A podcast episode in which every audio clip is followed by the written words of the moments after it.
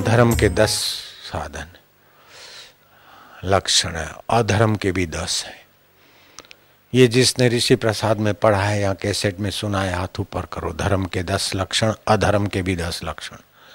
सुना है ना, बाकी के लोग सुन लेना, समझ लेना। पतन के दस साधन है, उससे तबाही होती। उत्थान के दस साधन है, उससे बेड़ा पार होता। है अब आप किसको पकड़ते? हम तो दोनों को पकड़ते हैं, इसीलिए बीच में ही रहते हैं। भांजे बीच में ही रहते हैं। हो हो, चाहे सौ सौ जूता खाए, तमाशा घुस के देखेंगे, तमाशा घुस के देखेंगे। ऐसा भोगा ऐसा भोगा, बेकार है। यार, बेकार है। फिर आधा घंटे के बाद वही। दस पाँच दिन पहले संसार भोगा पति पत्नी मेरे, कोई सार नहीं वैराग्य आया, लेकिन वो वैराग्य टिकता नहीं, फिर दस पंद्रह दिन के बाद बबलू की माँ गुड़ अरे आरामी मन। अभी दस दिन के पहले तो करने के बाद पछताया था, फिर चुप क्यों नहीं बैठता रे? चाहे सो सो जूता खाए ओहो, तुलसीदास की पत्नी रत्नावली ने कहा, हाड मास की देह ममा, तामे इतनी प्रीति, दो खड़ी हड्डियाँ, कुछ आड़ी हड्डियाँ मांस, नसें, मल, मूत्र, नाक में लींट भरी है मुँह में थूक भरी है बैक्टीरिया मरे हुए, बदबू भरी है कान से खुरेद निकलती है आँख से कीचड़ निकलती है और नीचे से मल, मूत्र निकलता है और रखा क्या है? फिर भी शरीर प्यारा लगता है, उस चैतन्य को प्रीति करते तो कैसा भला हो जाता? ये मेरे हार्ड मास को इतना प्यार करते तो इससे आधा अगर भगवान को प्यार करते तो। बोले, फिर से एक बार कहिए। फिर से रत्नावली ने सुना दिया, हार्ड मास की देह ममा, तामे इतनी प्रीति, आते आधी। आधी, जो राम प्रति अवश्य मिटे भव भी थी वो चले गए। लेकिन यहाँ तो लेडी न जाने कितनी बार जूता सूंघा दिए सैंडल सूंघा दिए फिर भी गुगड़ गुड़ गुड़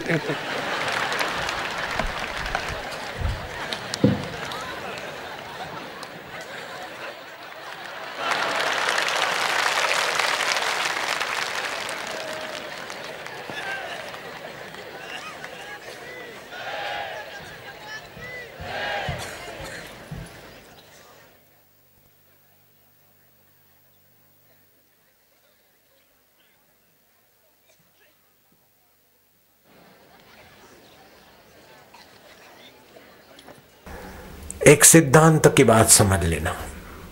अगर बहुत पुण्य होते तो आप मनुष्य नहीं होते। देवता का शरीर होता। अगर पाप की अति बहुलता होती तो दानव असुर योनियों में भटकते।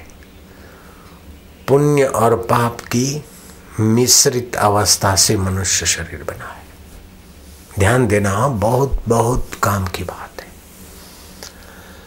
जन्म जन्मांतर के पुण्य संस्कार और पाप संस्कार साम्य अवस्था में आए तो मनुष्य चूल्हा बन गया।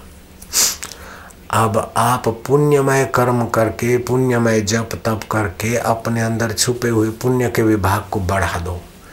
तो अभी पुण्य करते तो पुण्य का विभाग उसमें सहयोग करेगा, आपको सुख, शांति और आनंद मिलेगा। अगर पाप छुपे और आप पाप करते तो पाप जो पड़े हैं वो उसमें सम्मिलित हो जाएँगे।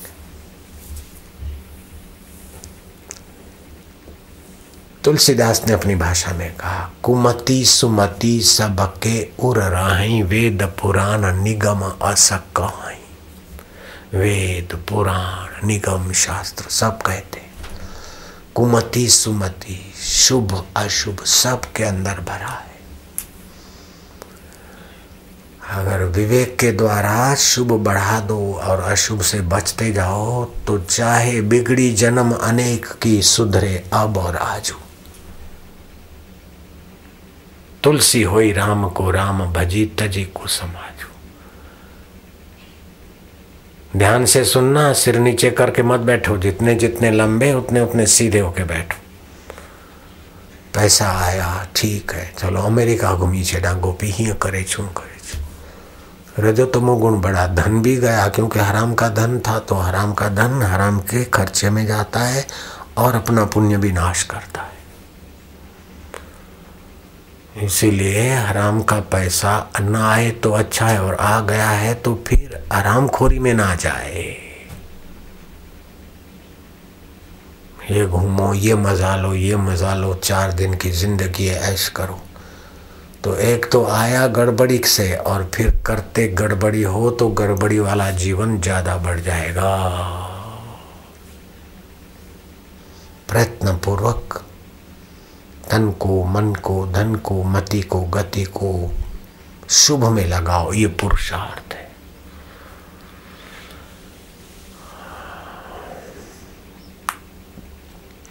कोई देवता या भगवान हाथ पकड़ के आपको वैंकुट नहीं ले जाएगा। कोई दैत्य या यमराज हाथ पकड़ के आपको नरक में नहीं ले जाएगा। आपके चित्त की ऐसी अवस्था बनेगी कि फिर उसी ढंग की यात्रा करने लगेगा। जैसे पाप वासना ज़ोर पकड़ती है तो शराब में सुख मानता है, जुआ में सुख मानता है, पान मसाले में सुख मानता है। चोरी, जारी, बेईमानी पर स्त्री गमन आदि में पाप ज़ोर करता है तो उसी में सुख मानता है क्योंकि मति मारी गई। अगर पुण्य ज़ोर मारता है तो अपनी पत्नी होते हुए भी संयम, जप ध्यान, सेवा, सुमरण, दान, पुण्य। तो अपने पुण्य ही और पुण्य बढ़ाने की सद्बुद्धि देते और अपने ही पाप और पाप बढ़ाने की दुर्बुद्धि देते तो मनुष्य स्वतंत्र इसलिए है कि वो विवेक का आश्रय कर सकता है विवेक का आश्रय लेकर अशुभ से बचे और अशुभ से बचने के लिए भगवान को अपना अपने को भगवान का मानकर उसके नाम का जप।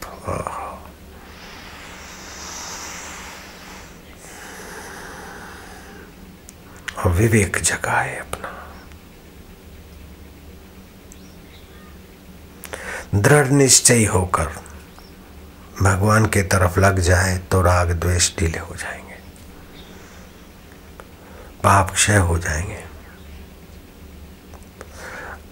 पुण्य उदय हुए और पाप क्षय हुए, उसकी पहचान क्या? कि ईश्वर की तरफ़ चलने का दृढ़ निश्चय हो गया तो समझ लो कि पुण्य उदय हो गए।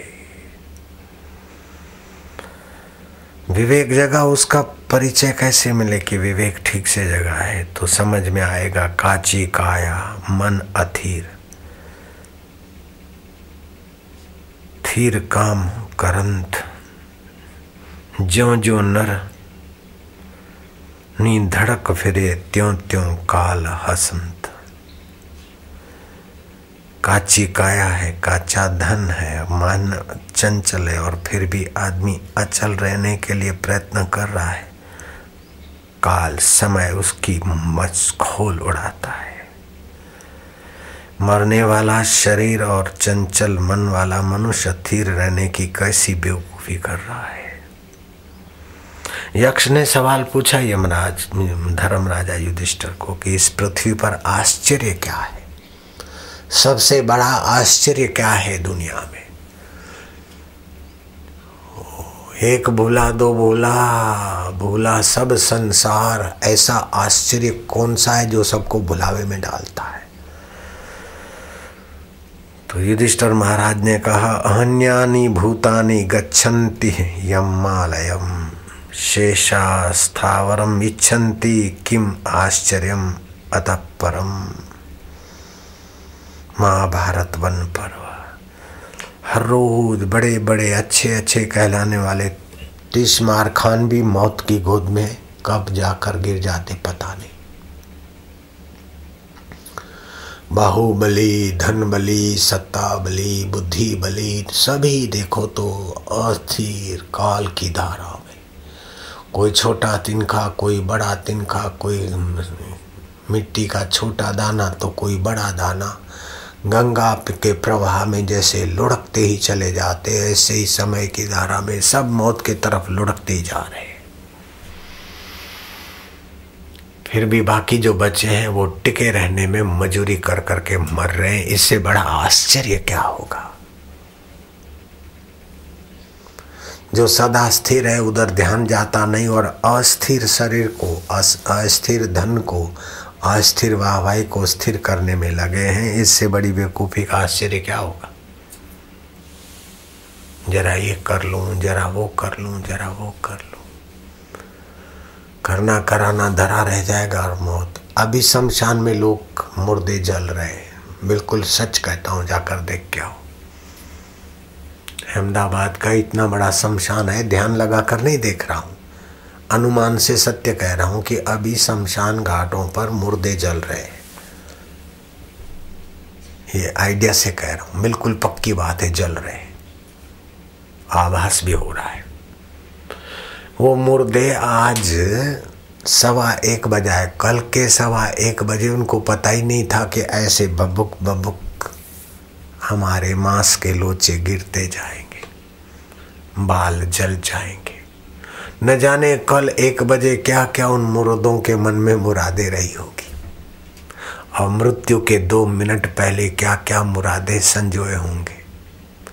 सारी मुरादे मिटिया में क्या अपने लिए वो दिन नहीं आएगा क्या? कभी भी आ सकता है, कहीं भी आ सकता है। जो चालनहार उसको स्थिर करके परेशान हो रहे हैं और जो स्थिर है, उसमें प्रीति नहीं हो रही, यही विडम्बना है।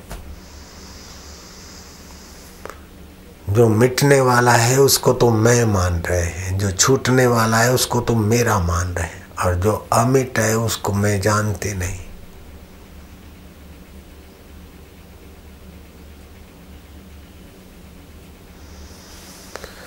अब उसको अमिट को मैं जानने के लिए बाबा क्या उपाय करे कि विवेक जगाओ और सत्संग के बिना विवेक जागेगा नहीं? और जो भगवान के तरफ़ चलने का अमिट के तरफ़ चलने का निर्णय कर लेता है तो भगवान बोलते, साधु रेव समन्तव्य, भगवान आज्ञा देते। सम्यक अवस्थित ही सह। जो दृढ़ निश्चय कर लेता है कि मेरे को अनित्य में अब सुख की खोज नहीं करनी है, नित्य स्वरूप, सुख स्वरूप में विश्रांति पानी है। दृढ़ निश्चय करने से कैसी मति होगी? सातवें अध्याय के अट्ठाईसवें श्लोक में भगवान ने कहा, ते द्वंद मोह निर्मुक्ता, भजनते माम दृढ़ व्रता द्वंद और मोह, ये करूँ कि ये करूँ, संसार को पकड़ूं कि भगवान को पकड़ूं? उसको बोलते द्वंद्व और मोह माना देह को मैं मानना। जो अपनी नहीं है उन वस्तुओं को मेरा मानना। ये मोह सभी व्याधियों का मूल है, सकल व्याधिन कर मूला